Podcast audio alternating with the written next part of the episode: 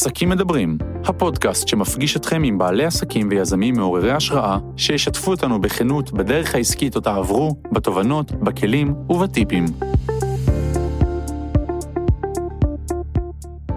היי, וברוכים הבאים לפרק נוסף בפודקאסט עסקים מדברים. אני טלי לוינגר אייזן, יועצת אסטרטגית לעסקים וחברות. לאחר שליוויתי למעלה מאלף לקוחות, החלטתי לפתוח חלון לשולחן העבודה שלי ולשוחח עם בעלי עסקים קטנים ובינוניים, עסקי בוטיק ישראלים מעוררי השראה.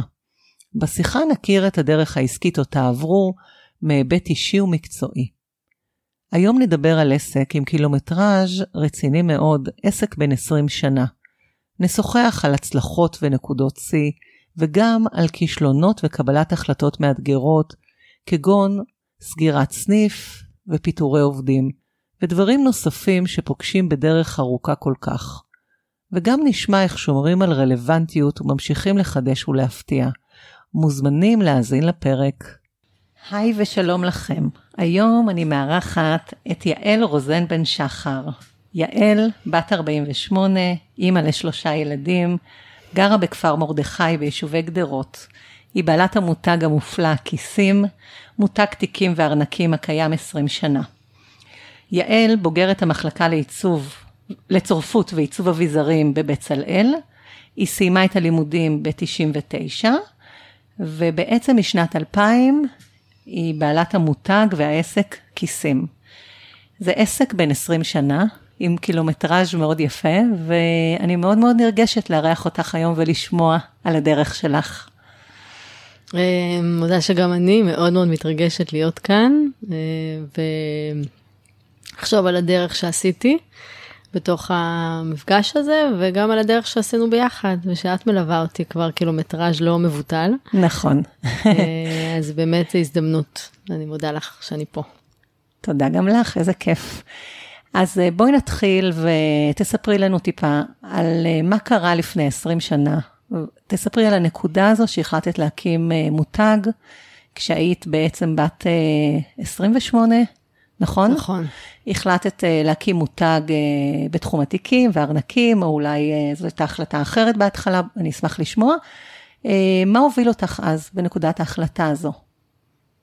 אז אני למדתי במחלקה לצורפות, שבעצם הייתה בשלבים הראשונים שהוקמו הקורסים של אביזרים. וזה היה ברור שאני הולכת לכיוון הזה. ולקחתי בעצם קורס אחרי קורס, שהנושא שלהם היה אביזרי גוף, וכשלקחתי קורס תיקים, נהניתי במיוחד. Mm-hmm. ובסוף למה? הקורס, אה, למה? כי היה משהו בהתעסקות הזאת, בלייצר מיכל mm-hmm. שמתייחס לגוף. אז כל הנושא הזה של מה, מה, מה הדבר הזה, מה שמים בתוך האובייקט הזה, וזה שזה מין מעין בית על הגוף, מאוד מאוד דיבר אליי. אני חושבת שגם העולם של החומרים והעולם של האורות, אני זוכרת הפעם הראשונה שהגעתי לבחור אור וראיתי את, ה, את החומר הזה ואת ה... היה ברור שזה, שזה הדבר האמיתי, שזה קצת כמו שעובדים עם כסף ואז נוגעים בזהב. אז mm-hmm. זה, זה, ככה הרגשתי, ש, שאור זה, היום זה יותר מורכב, אני רואה את זה קצת אחרת, אבל אני זוכרת שהמפגש הראשוני ממש הקסים אותי, והתאהבתי בחומר, ומאוד מאוד נהניתי מהמחשבה על, ה, על העולם תוכן הזה, של, של תיקים, של בעצם איזה סוג של בית על הגוף, ומה אנחנו שמים, ואיפה אנחנו שמים, ואיזה מין חלוקה פנימית בתוך האובייקט הזה. בסוף הקורס אמרתי לחברה הטובה שלמדה איתי, אני הולכת לעשות תיקים. ופעם בכמה זמן היא מזכירה לי את זה שידעתי מה אני רוצה לעשות. זאת אומרת, לא היית מבולבלת בשלב ההוא. ידעת שאת, שהנה סיימת את בצלאל, ואת בעצם אה, הולכת להקים אה, סדרה או קולקציה בתחום התיקים. אז קשה למי שמכיר אותי להגיד שהייתי כזאת מגובשת וחד משמעית, אבל היה שם משהו שבאמת אה, אה, קסם לי. וזה נאמר כמובן מתוך אה, מקום מאוד אינטואיטיבי שאני רוצה לעשות תיקים, אבל אה, האינטואיציה הזאת מובילה אותי, ואני חושבת שאני פוגשת אותה הרבה לאורך הדרך. בטח נדבר עליה, ואני בעצם, אה, היה שם איזה קסם אמיתי, והוא התאפשר בהתחלה באופן די לא בגלל תוכניות עסקיות ואיזה מין תוכנית עסקית סדורה וברורה, לא עם איזשהו אה, עוגן אה, כלכלי להתחיל אה, לייצר כזה עסק by the book, אבל באופן אה, כמעט טבעי להמשך הלימודים בבצלאל נוצרה איזה מין מעין מעבדה ביתית כזאת, והתחלתי לייצר ליין של, של מוצרים. אז מאיפה היו לך משאבים לקולקציה הראשונה?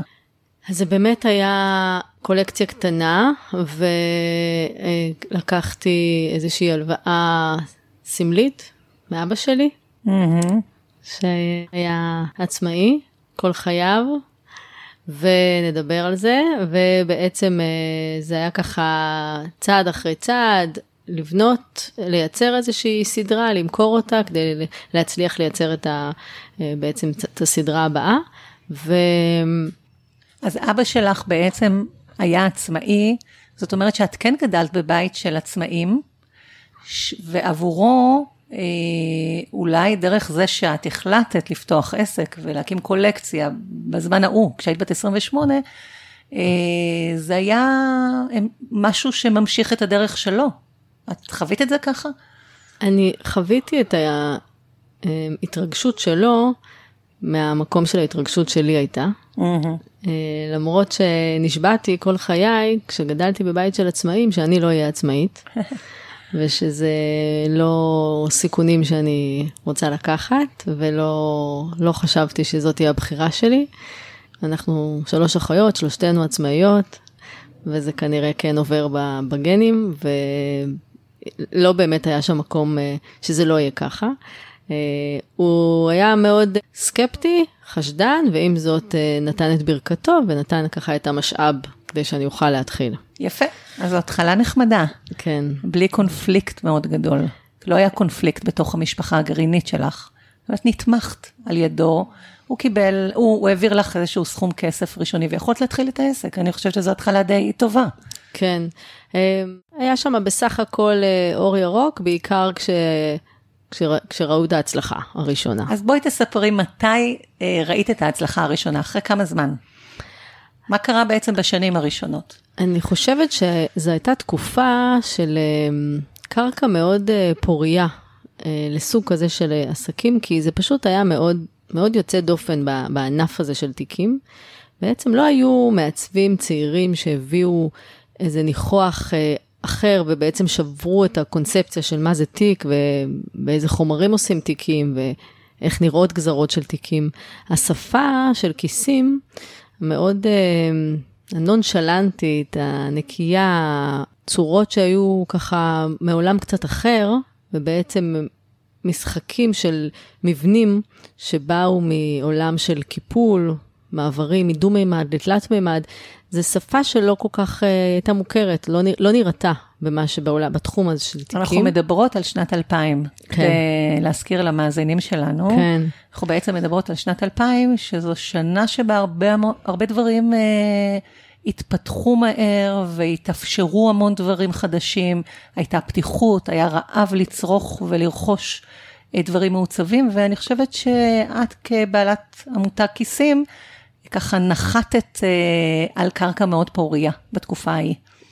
זה נכון, והיה מעין אה, באמת סקרנות מה, מהרגע הראשון שככה הייתה נוכחות של הדברים בחנויות, והבחירה הייתה ל- להראות את הקולקציה בחנויות מאוד ספציפיות, חנויות אה, מובילות בתחום העיצוב, ולאו דווקא מה שהיה מקובל אז, היה מאוד פופולרי, נחלת בנימין, כן. כן. מדרחוב נחלת בנימין, אז אה, אפשרות האחת הייתה להציג שם את הדברים, והאפשרות השנייה הייתה להציג בחנויות בוט- בוטיק. החנות הראשונה שהצגתי בה הייתה קומילפו, mm. ואני חושבת שזאת הייתה בחירה אסטרטגית, אה, לא מודעת, אבל מאוד משמעותית, באיך אני, איפה ואיך אני מייצגת, מייצבת וממתגת את כיסים. אה, ומשם הדרך לכמה כתבי וכתבות אופנה הייתה קצרה, ובעצם אה, פתחה ככה, אה, פתחה את הדלת בצורה מאוד מרגשת ומשמעותית לנוכחות של כיסים במקומות נוספים. אוקיי, אז כבעלת עסק, תוך כמה זמן אה, בתקופה ההיא, כן, אה, הצלחת להבין אה, שיש פה עסק טוב, שיש הצלחה, שיש ביקוש, כמה זמן זה לקח להערכתך? תוך כמה שנים? אני חושבת שהשנה הראשונה הייתה שנה באמת מאוד, אה, מאוד מרגשת של אה, חיפוש, אבל כמובן לא הייתה שנה רווחית. בשנה הזאת היה לי, הייתה לי שותפה, וזה לא שרד. אני חושבת שברגע שהיא עזבה והמשכתי, היה משהו במעבר הזה, בהבנה גם שאני אני לבד לוקחת את המשכות לידיים, שהיה נכון. מהר מאוד העסק תפס תאוצה, והמכירות uh, התחילו לעלות, ובעצם uh, כמויות הייצור שלי גדלו.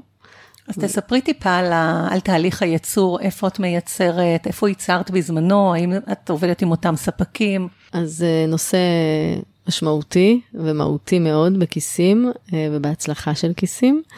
אני בעצם מייצרת uh, בארץ, הכל קורה כאן, כחול לבן. מאז ומתמיד. מאז ומתמיד. 20 שנה, למעשה את מייצרת בארץ. כן, ו-20 שנה אני מייצרת באותן מתפרות, כמעט מתחילת הדרך. המוצר הכי נמכר בכיסים הוא הארנק המתקפל, mm-hmm. שהוא בעצם המוצר הראשון שהוצע ויוצר. הוא מיוצר אצל אותו יצרן אחד, שעשה את כל הארנקים האלה במו ידיו, והוא כבר לא צעיר, וזה מאוד, אה, מאוד מאוד משמעותי גם בשבילי לפרנס אותו וגם בשבילו להיות אה, כמובן באיזשהו מקום חלק מההצלחה של המוצר, שהוא מוצר דגל.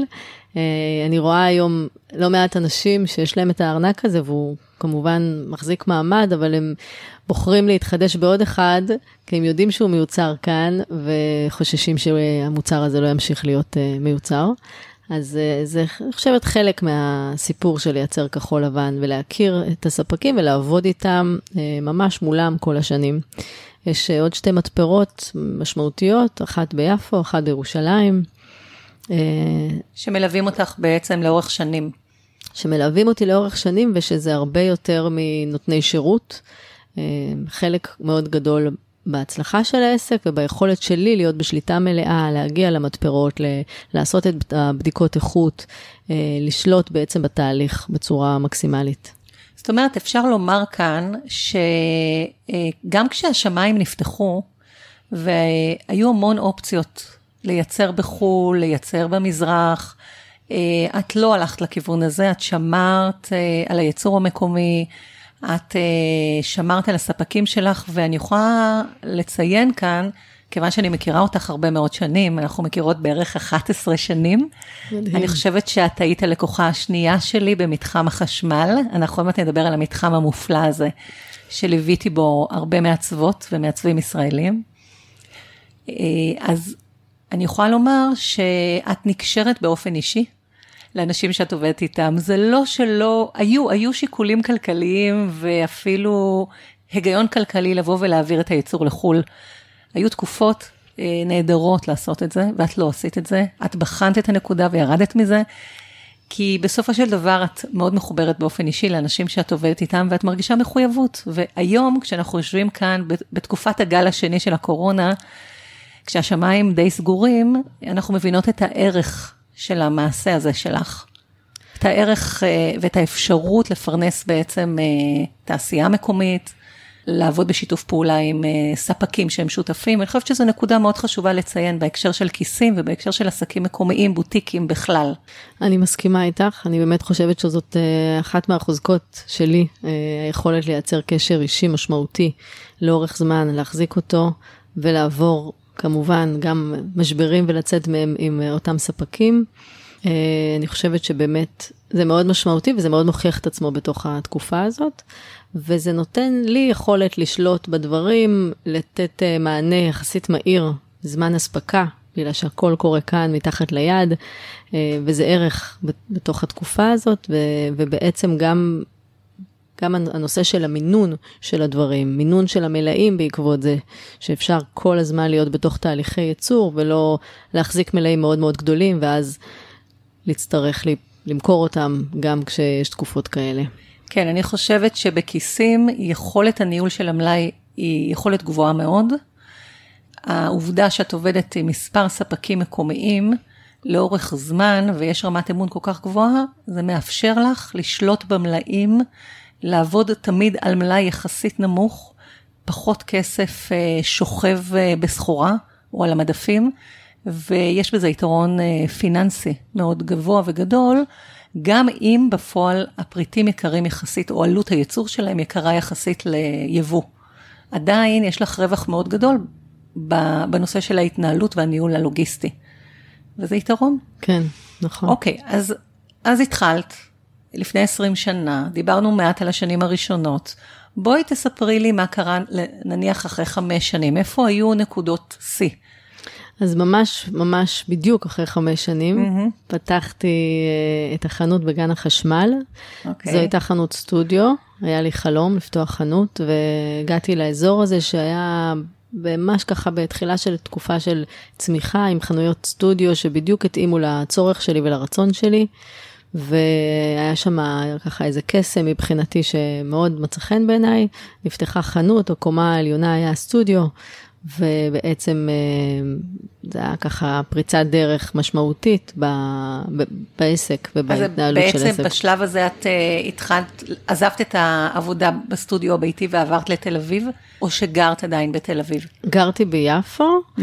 הסטודיו היה בתוך הבית, uh, נהגתי לעשות מכירות. מאוד uh, ככה יפות ומיוחדות בתוך הבית, בחצר, זה היה הם ככה בית יפה ביפו עם פטיו מלא צמחים, ועד היום, יכולה אפילו לומר בכנות שכשנסעתי לפה התקשרה אליי לקוחה, וככה ביקשה לה לפגוש אותי בסטודיו והזכירה לי שהיא באה למכירה אצלי ביפו אי, אי אז לפני 20 שנה.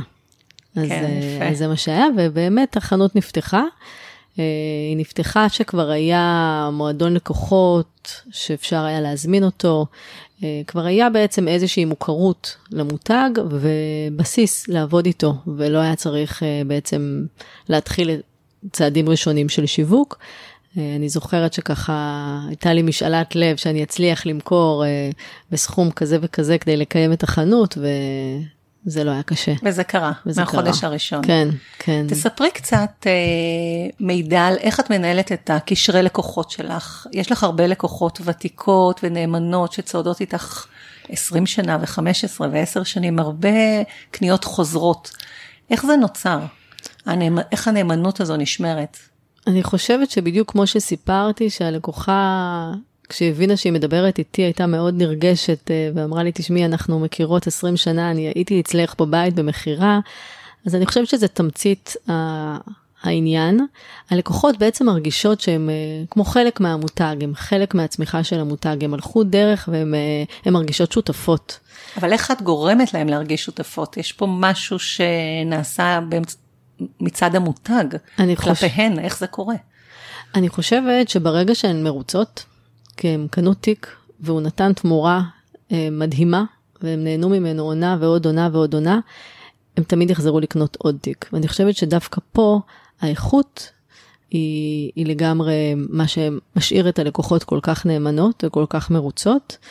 כמובן שאני בקשר איתם, ניוזלטרים והודעות ביום הולדת וככה הצעות, הצעות טובות ואטרקטיביות, ואנחנו בעצם שומרים על קשר בכל הערוצים הרגילים מהרגע שהתחיל להיות אה, רשתות חברתיות. אה, עד אז היינו בעצם שולחות גלויות על כל מכירה או על כל אירוע מיוחד, גלויה מודפסת, אישית.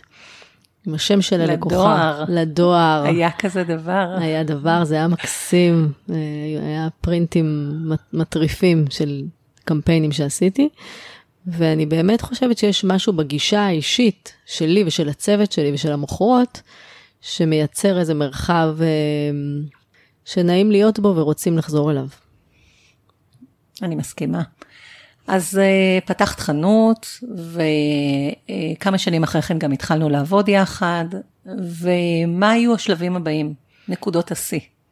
אז אני רק אגיד שעוד לפני שפתחתי חנות, um, אני בעצם בחרתי לפתוח את, אה, את, את, את השערים גם לחו"ל, והשתתפתי בתערוכה, תערוכה לקניינים בארצות הברית, תערוכה בסן פרנסיסקו ואחר כך בניו יורק, בגיפט שואו, בתערוכת מתנות הגדולה, ובעצם נסעתי ככה בלי לדעת הרבה מה התערוכה הזאת ומה הולך להיות שם, וזו הייתה הצלחה אדירה. אני זוכרת את התגובות של הקניינים בביתן, שפשוט זה היה מאוד, אה, מאוד מרגש בשבילם לראות מבנים כל כך חדשים לתיקים. אה, אחת ההזמנות שהיו בתערוכות הראשונות זה הזמנה מהאסף מומה מיוזיאום, ובאמת הייתה הצלחה מאוד גדולה בקרב החנויות מוזיאון וחנויות עיצוב בארצות הברית, ומשם אה, הייתה, היה הצלחה מאוד גדולה, בעצם שיא, אחד השיאים הגדולים, שב-2008 תיק קובייה, תיק מאוד, דגם מאוד מוכר בכיסים, אה, הצליח להיכנס לתוך הסרט Sex in the City על שרה ג'סיקה פארקר, באחת הסצנות הכי יפות, שהיא מחליטה להתחתן בספרייה העירונית, ובעצם משם באמת ככה נפתחו עוד, עוד הזדמנויות ועוד אפשרויות, והתיק הזה כמובן נמכר בהצלחה רבה גם לפני, אבל בטח אחרי, הוא עדיין דגם אהוב ומוכר, בעיקר אה, בארצות הברית. בהחלט מרגש, אני זוכרת את זה. אוקיי, ומה קרה אחר כך? אחר כך נפתח התיאבון, ופתחתי עוד חנות ברמת השרון, מאוד mm-hmm. מאוד יפה ומאוד מאוד מושקעת. והיא הייתה כל כך יפה וכל כך מושקעת, שנכנסו אליה כמו אל מוזיאון. קיבלתי תגובות שזו חנות uh, שצריכה להיות בניו יורק ו- ולא בארץ, ובעצם הרגשתי שיש משהו בזה שזה כל כך פיין, זה כל כך מדויק, uh, שזה לא מספיק קרוב ולא, ונראה לא נגיש.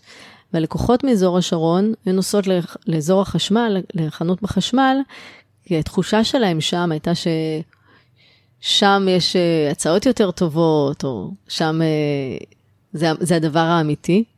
אה, זה היה מאוד ככה, זו תובנה הייתה שיש משהו בנגישות שהוא מאוד מאוד משמעותי, וגם אם התיק הוא עובד לפי כל כללי העיצוב יש משהו בזה שבסופו של דבר יהיה קל לקחת את זה ולשים את זה על הכתף ולא לחשוש ולהשאיר את זה על המדף כמו אובייקט אה, עיצובי מוזיאלי. אז בעצם מה שאת אומרת, שפתחת חנות נוספת, לפתוח חנות אה, זה כרוך בהשקעה של מאות אלפי שקלים, והחנות הזו לא הוכיחה את עצמה. החנות מתגאה את כיסים יותר גבוה. החנות הייתה בעצם אה, חלון ראווה מדהים, גאווה גדולה היה להיכנס ולראות את התיקים מונחים שם, אבל uh, החנות בחשמל הוכיחה הוכיח את עצמה כלכלית הרבה יותר, וזה הדהים אותי לגלות שלקוחות השרון מתאמצות להגיע לדרום העיר, לאזור שהוא, בכל זאת, יש לו את האתגרים שלו, כי שם יש איזו חוויה שלא קרתה. אוקיי, okay, אבל בואי נתייחס רגע לחנות uh, ברמת השרון. את uh, בדקת וראית, זה, זה, אנחנו מדברות על עסק כלכלי, שזה לא מוכיח את עצמו כלכלית וצריך לסגור את החנות, את גם לימים סגרת את החנות הזו. איך יעל מרגישה בנקודה כזו? זאת אומרת, יש פה איזושהי החלטה שאת צריכה לקבל כנגד ההחלטה הראשונית אה, או כנגד הציפיות שהיו לך. ציפית שתהיה כאן חנות שתביא קפיצת מדרגה, וזה לא קרה. הקהל המשיך לבוא לחשמל ולחפש את החנות בדרום העיר, בדרום תל אביב. ונאלץ לסגור אותה. אז בואי תספרי קצת על, ה... על התחושה הזו של להיכשל. מה זה אומר לך? מה זה עושה לך? אני חושבת שזה תהליך. אני חושבת שבהתחלה כשהסתכלתי על המספרים ביחד עם הרואה חשבון, והוא היה מאוד נחרץ במסקנה שלו, אז היו לי השגות וניסיתי להיאבק וניסיתי להראות את, המספר, את הדברים קצת אחרת. ולקח זמן, והייתה שם פשוט הבנה, הכרה, הבשלה, שבסופו של דבר יש פה אנרגיה לא מועטה שיוצאת, והיא לא כלכלית. אז לא חוויתי שם כישלון, לא חוויתי שם קטסטרופה, אבל היה ברור שאפשר את האנרגיה הזאת לשים במקום מועיל ופרודוקטיבי יותר, ולקח זמן, והייתי פשוט צריכה להבשיל לתוך ההבנה אבל... הזאת. מה שאני רוצה להבין זה איך את כמנהלת של עסק כזה גדול, איך את מבשילה לתוך החלטות שמתאפיינות בכך שאת צריכה לשנות את הדרך או את האסטרטגיה שבחרת. איך את מבשילה? אני חושבת שבמקומות האלה אני נעזרת נתמכת, מתייעצת. אני חושבת שאת בתור מי שליוותה אותי בהרבה צמתים כאלה, היינו בתוך הדיאלוגים האלה, ובאמת אני, אני, אני באמת יודעת איפה אני צריכה להיעזר ומקשיבה לאנשים שמלווים אותי, ודואגת שהאנשים שמלווים אותי יהיו טובים וראויים, ואני אסמוך עליהם. וזה נותן לי רשת ביטחון רצינית, האנשים ש, שמלווים אותי, כל אחד בתחומו. זאת אומרת שברגע שאת צריכה לקבל החלטה קשה, את הולכת ונעזרת באנשים שיוכלו לכוון אותך, לתמוך בך, בכדי לא להרגיש לבד בתוך המהלך הלא פשוט הזה, כן, של נכון. סגירת חנות. נכון, נכון, אני לגמרי, זה, זה לגמרי תהליך, וזה להתייעץ עם גם האנשים הכלכליים וגם האנשים האסטרטגיים, אה, ובאמת להבין, להסתכל על העובדות בעיניים ולקבל את התמיכה, שזה הצעד הנכון, וגם אם צריך עוד להתייעץ עם עוד מישהו ולעשות עוד איזה שיחה, אני אשלים okay, את התהליך. אוקיי, אז. התייעצת, גם לקחת את הזמן, עשית תהליך עם עצמך, איך, איך בסוף את מוציאה את זה לפועל? עם רגשות אשמה, ללא רגשות אשמה, עם אה, קונפליקט או בצורה ככה קרה, איך, איך עושים דברים אה, שהם לא פשוטים, את יודעת, סגירת חנות, פיטורי עובדים וכולי. יש כמנהלת, את נתקלת בלא מעט אה, אתגרים. איך את אה, עומדת בהם, איך את עושה אותם בסוף, אחרי שקיבלת עזרה והבשלת?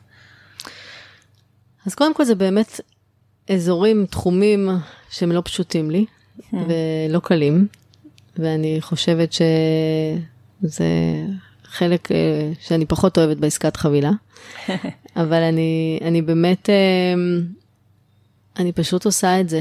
ואני כן. חושבת שבאיזשהו שלב אני נפרדת uh, מהמקומות הרגשיים ולוקחת uh, החלטות ככה יותר, בצורה יותר קרה ויותר טכנית, וזה שלב בתוך התהליך שאני מכירה ועושה את הדברים. Uh, היה לי חלום לפתוח את החנות הזאת, הייתי מאוד גאה בה כשהיא נפתחה. היה לי חשוב להגשים את החלום הזה, אבל כשהוא לא הוכיח את עצמו, אז ידעתי להסתכל עליו בעיניים ולהגיד שזהו. אפשר כן. לסמן וי ולהמשיך הלאה ולהיות uh, מדויקת ב... איפה אני שמה את האנרגיות ואת המשאבים שלי. אולי מה שחשוב להגיד זה שכשמנהלים עסק לאורך זמן, ויש פה עסק ותיק עם קילומטראז' ארוך, אז ברור שבדרך יש אה, דברים שאנחנו, שאת לא מצליחה בהם. זה ממש ממש ברור, זה חלק, זה משהו שצריך לקחת אותו בחשבון. ואני חושבת שבמקרה שלך, אה, ונתקלת בלא מעט קשיים לאורך הדרך, במקרה שלך את קודם כל עושה איזשהו תהליך רגשי פנימי שמלווה בתמיכה מספרית, בליווי של יועצים, את תמיד נעזרת ביועצים, תמיד סובבים אותך יועצים, ואז את עוזרת את האומץ ועושה את זה בצורה אנושית. חשוב להגיד את זה בצורה אנושית ומקצועית, וסוגרת את זה עד הסוף. וזה מאוד יפה. אה, כן, תודה. זה נכון, זה נעים לשמוע את זה ככה. אה, בסופו של דבר, אה, אני מסכימה איתך.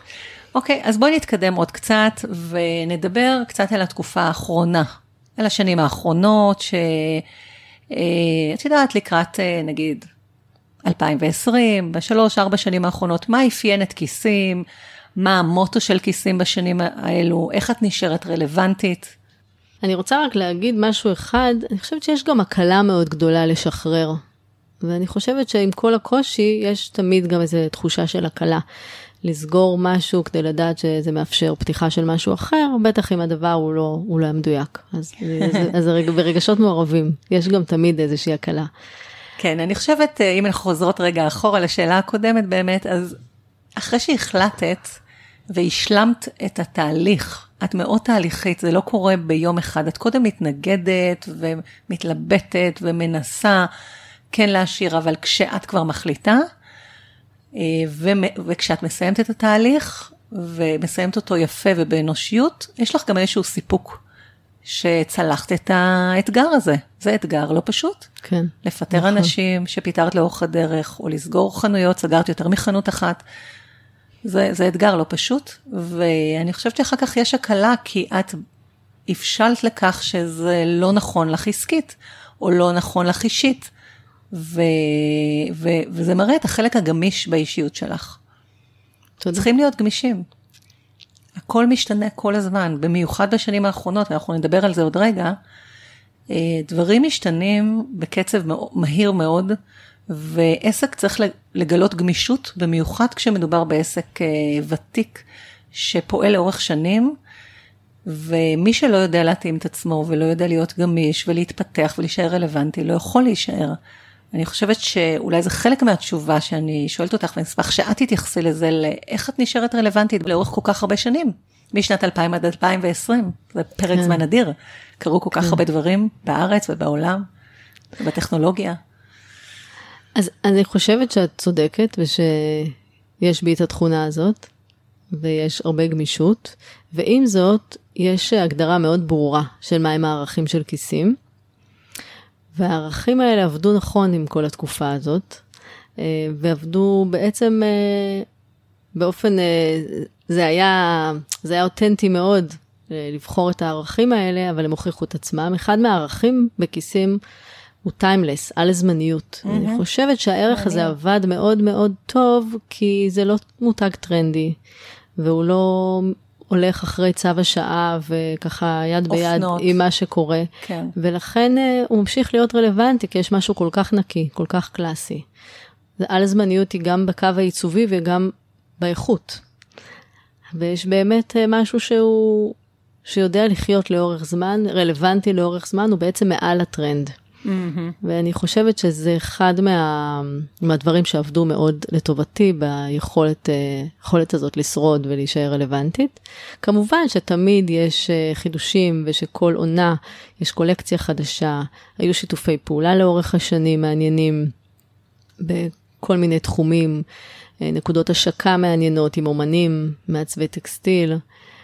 בעצם יש איזה רצון גם לשמור על יציבות ולשמור על... אה, הדברים יודעים לחיות לאורך זמן, ועם זאת תמיד גמישות שמאפשרת אה, שינויים, שיתופי פעולה, ברמה של אה, פעימה של התרחבות נקודתית שמתאימה לאותה עונה, שמתאימה לאותה קולקציה. זאת אומרת, זה לא גחמות, זה מתאים לסיפור שמסופר. ותמיד יש סיפור, תמיד יש ערך. אוקיי, okay, אז בעצם את אומרת שאת נשארת רלוונטית, או המותג נשאר רלוונטית, בזכות זה שגם בזכות שיתופי הפעולה ש... שיזמת ביחד עם מעצבים אחרים, אולי מעצבים צעירים יותר, נכון, מותגים אחרים, וגם אה, בזכות העל-זמניות של המותג, שני הדברים. נכון, נכון, ואני חושבת שבאמת אה, גם ככה לדעת לקרוא את המפה ולדעת אה, מתי צריך להרחיב את הנושא של שיווק ולהיות נוכחת אה, אולי אה, במקום שהוא לא היה טבעי, ביריד שנכון להיות בו כדי לפגוש קהל צעיר יותר כשהרגשתי שהקהל שלי הולך ומתבגר. Mm-hmm. כמובן, להיות אונליין בצורה הכי נכונה ובמינון שהוא נכון. אז אני חושבת שזה ככה לדעת לקרוא את המפה ולראות איפה, איפה צריך אה, לעשות פעימה של התרחבות ולאיזה כיוון, אה, מתוך אה, חיבור אמיתי לדברים. אוקיי, אז את נעזרת בעצם אה, בגורמים חיצוניים שמתחזקים לך את הרשתות החברתיות, את האתר, תספרי קצת על התחום הדיגיטלי, כי זה חלק אה, גדול בהתאמה של כיסים למה שקורה היום. אז נכון, יש אתר מכירתי כבר אה, לא מעט שנים, mm-hmm. ואני יכולה להגיד שאפילו בתוך הקורונה העליתי אתר חדש, שהוא ככה מבשיל. טוב, כן. אמ, אז הנושא הזה של רשתות חברתיות הוא כמובן נושא שרק אה, הולך ומתחזק. אני חושבת שהיה נכון להגיע לתוך המשבר הזה עם אתר שכבר מוכר, ואם הכל היה כבר מוכן לחיות בתוך תקופה כזאת, שזו הייתה האופציה היחידה להמשיך להתקיים בו. אה, אני חושבת שגם להבין שצריך אה, להתקדם, וגם אם יש אתר שמוכר, צריך, הוא צריך להתעדכן, הוא צריך להתחדש. אני אגיד משהו אחד שקשור לתקופה הזאת ולאיך אני בעצם הגבתי לת, לתוך המשבר הזה. כן, זה ובעצם, מעניין מאוד. ובעצם איך הבנתי שצריך רגע להסתכל על המשאבים האישיים אה, בתוך, ה, בתוך התקופה הזאת שהמשאבים דלים.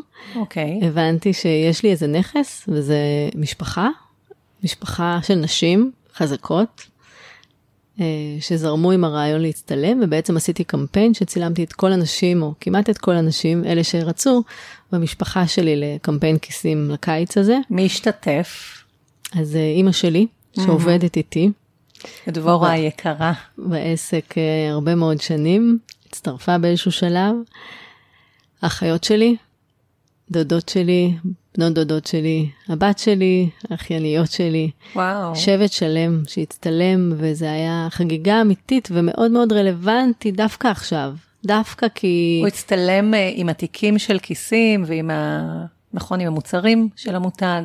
נכון, זה היה איפה ככה... הצילומים היו? בבית של אחותי, בתל אביב.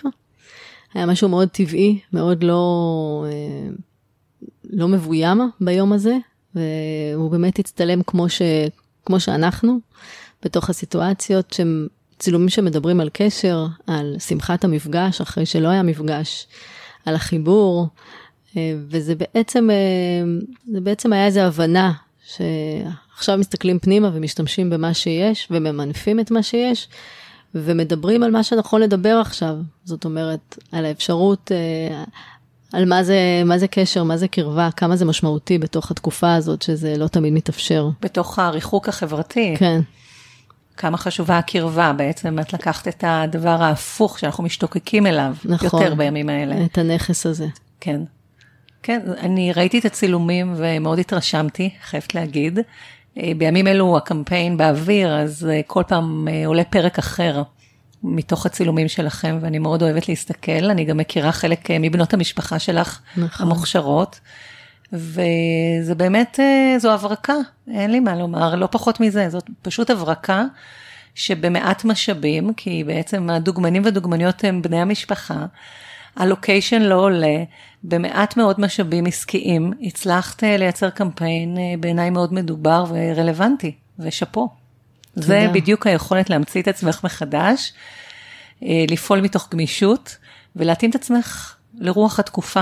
זה מאוד מאפיין אותך כמישהי שמנהלת את עמותת כיסים, ולכן הוא גם קיים כל כך הרבה שנים ושורד. הוא שורד לא מעט מהמורות. נכון. יפה מאוד. מאוד uh, מעניין והקמפיין הזה יפהפה. עוד משהו שאת רוצה לספר שלא דיברנו עליו ככה על ההשתלשלות של כיסים או שנעבור לשאלת ה... לפינת השאלה ההפוכה? הנה אני מאפשרת לך לבחור. אני חושבת... את לקוחת כבוד שלי. אני חושבת שמה שמאוד מיוחד בקמפיין הזה אגב, אני לא חשבתי עליו כל כך כמסחרי, אלא פשוט חשבתי שזה זה, שוב, הלכתי אחרי האינטואיציה שלי ועשיתי את מה שהרגיש לי נורא נכון, אבל אני חושבת שיש משהו שנורא קל להזדהות כשרואים את הסיפור ורואים את הרב דוריות ורואים נשים אמיתיות בסיטואציות אמיתיות. אה, ואני חושבת שזה בעצם מפתיע אותי לטובה בכמה זה פוגש את הלקוחה במקום אה, אישי, אותנטי, ובעצם הרבה, יש לזה ערך אה, גם מסחרי וכלכלי. מעבר לציפיות שלי. ברמה הזאת שבאמת אני מקבלת הודעות כאלה, הדוגמנית עם השמלה השחורה, ואני כותבת להם שזו דודה שלי, וזה ממש, כן, ממש מרגש. הדודות שלך נראות מדהים, אין מה לומר, וגם דבורה, כן. אימא שלך, באמת מדהימות, משפחה מדהימה. ונשים חזקות ויפות, מבפנים ומבחוץ. תראי, אני חושבת שהיכולת הזו להמציא את עצמך מחדש כל פעם, זה כאילו כל הזמן יש מאין. ו... וליפול על הרגליים, אה, זו תכונה מאוד אה, חשובה, שמאפיינת אותך והיא חשובה לכל עסק. יש לך, החושים שלך בחוץ, האוזניים שלך מחודדות, העיניים שלך חדות, ואת כל הזמן מחפשת פתרונות שיתאימו גם לתקציב, גם לאילוצים, גם לנסיבות, ואת פועלת תחת המון לחצים ומצליחה להוציא דברים יפים. אז אה, משהו שאני אומרת לזכותך, וזו תכונה מאוד uh, מרשימה. עכשיו אני מתרגשת, אז אני לא עונה. אני מאחלת לך, יעל, שתצליחי להצעיד את העסק הזה עוד 20 שנה קדימה. אין לנו בארץ הרבה מותגים ששורדים, מותגים שבוטיקים של מעצבים ישראלים, בוגרי בצלאל, שמייצרים בארץ, ששומרים אה, נאמנות ללוקאליות. אין לנו הרבה מותגים כאלה, ואת אחת אה, מנשות העסקים ובעלת מותג שכזה, מותג כיסים. אז אני באמת מאחלת לנו, לכולנו, שנזכה לראות אותך עוד הרבה שנים ותפתיע אותנו כל פעם מחדש. Mm. ותתאימי, ותדעי להתאים את עצמך אה, גם בגיל 50 פלוס ו-60 פלוס למציאות המשתנה. זה לא פשוט, אבל זה אפשרי. בואי נעבור לשאלה ההפוכה, אם יש לך משהו לשאול אותי אחרי כל כך הרבה שנים שאני מלווה אותך ורק משמיעה לך דברים. אה, וואו. אז אני אשמח לשמוע בעצם מה ההצעה שלך, ככה לעשור הקרוב.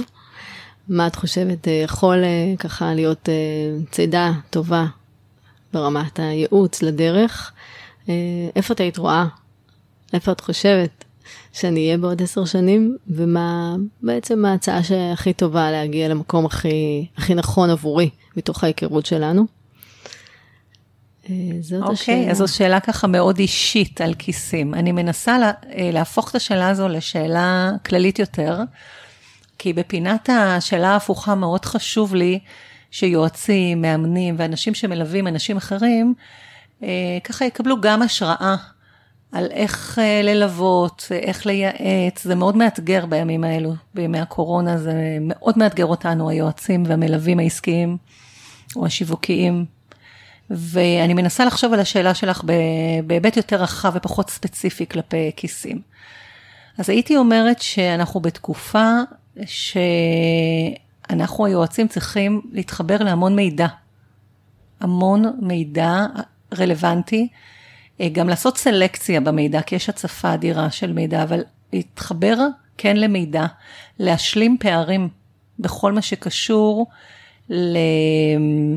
לתחומים שאנחנו יותר חלשים בהם, אם יש אה, יועץ או יועצת שמרגישים שהם חלשים יותר בתחום הדיגיטלי, לעשות שם השלמת פערים, מישהו אחר חלש יותר בתחום האסטרטגי, ללמוד ולהשלים, זה זמן ככה לחדד ולחזק את המיומנויות אה, אצל כולנו, גם אצל היועצים וגם אצל הלקוחות כמובן.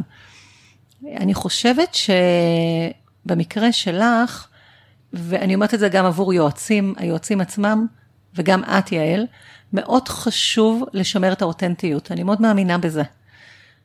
יש לנו, לכל אחד מאיתנו, יכולות מולדות ויכולות שרכשנו לאורך השנים בשל הנסיבות שלנו בחיים, זה קשור בדרך כלל להיסטוריה שלנו ולחוויות הראשוניות שלנו בעולם הזה בכלל. אנחנו צריכים מאוד לשמר ולהיות אותנטיים, לשמר את החוויות האלה ולהתחבר לקול הזה ולהיות אותנטי, להתרחק מ... מלעשות דברים בקופי פייסט, וזה גם נכון לגבי כיסים, אני חושבת שיש לך את הצבע ואת הקול שלך, אני גם אה, ציינתי את זה פה לא מעט, וגם את ציינת בריאיון המקסים הזה שעשינו, שערכנו ביחד, אז אני חושבת שאת צריכה לשמר אותו, את הקול הזה ולהאמין בו.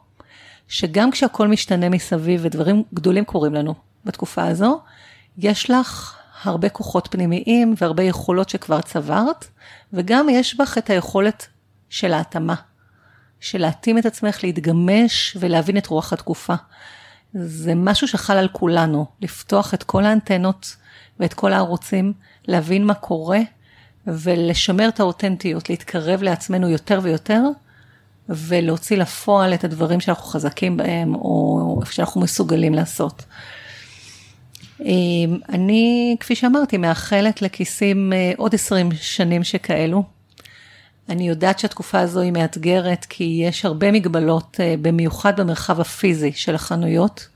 כיום יש לך, אה, לא ציינו את זה, אבל יש לך אה, חנות במתחם החשמל, חנות מאוד יפה ו... חנות סטודיו. חנות סטודיו גם ב...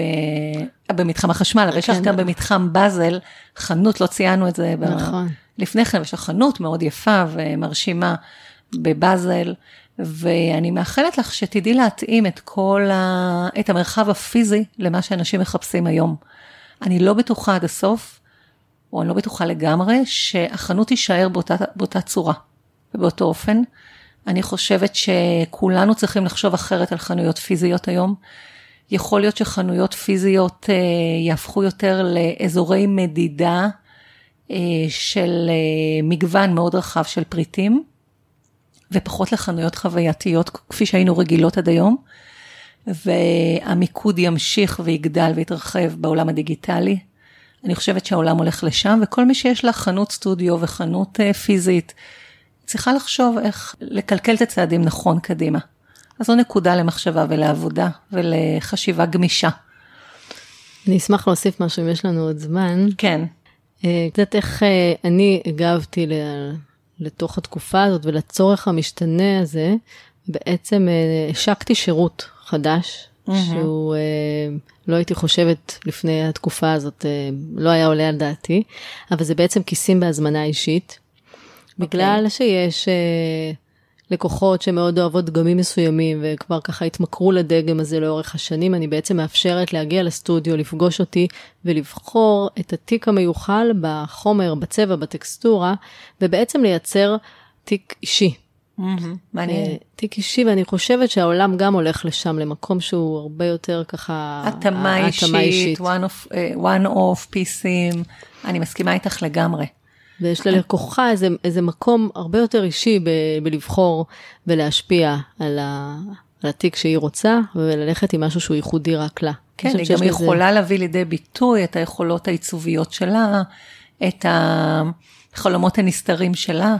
נכון, ואני חושבת שזה באמת ערך מאוד גדול של מתאפשר בגלל שהייצור הוא ייצור מקומי, והוא קורה כאן, ואפשר לעשות את זה גם בסדרות כאלה אישיות. כן, אז בהחלט העולם של ההתאמה האישית ילך ויגדל, העולם הדיגיטלי כמובן, כל הנושא של שירות, של מדידה והחזרה, שילך ויגדל, כל הנושא של אה, חנויות פיזיות ישתנה, אנחנו עוד לא יודעים לומר איך, אבל צריך לחשוב איך לשנות ולאיזה כיוון. ויש שינויים שקורים ממש עכשיו, ולהישאר אה, מאוד מאוד אה, פתוחים וגמישים וחשופים לכל הדברים האלה, זה מה שאני יכולה להגיד לך כהמלצה בתשובה לשאלה שלך. תודה. אז אה, היה לי מאוד נעים שהתארחת כאן אצלי. איתך, חיכיתי לך. איתך תמיד נעים. תודה. תודה רבה, זה היה, זה באמת אה, נעים להסתכל ככה על, ה, על ההיסטוריה הזאת ורגע להגיד עליה דברים מתוך המקום הזה. כן, בהחלט יש היסטוריה. אז תודה על ההזמנה.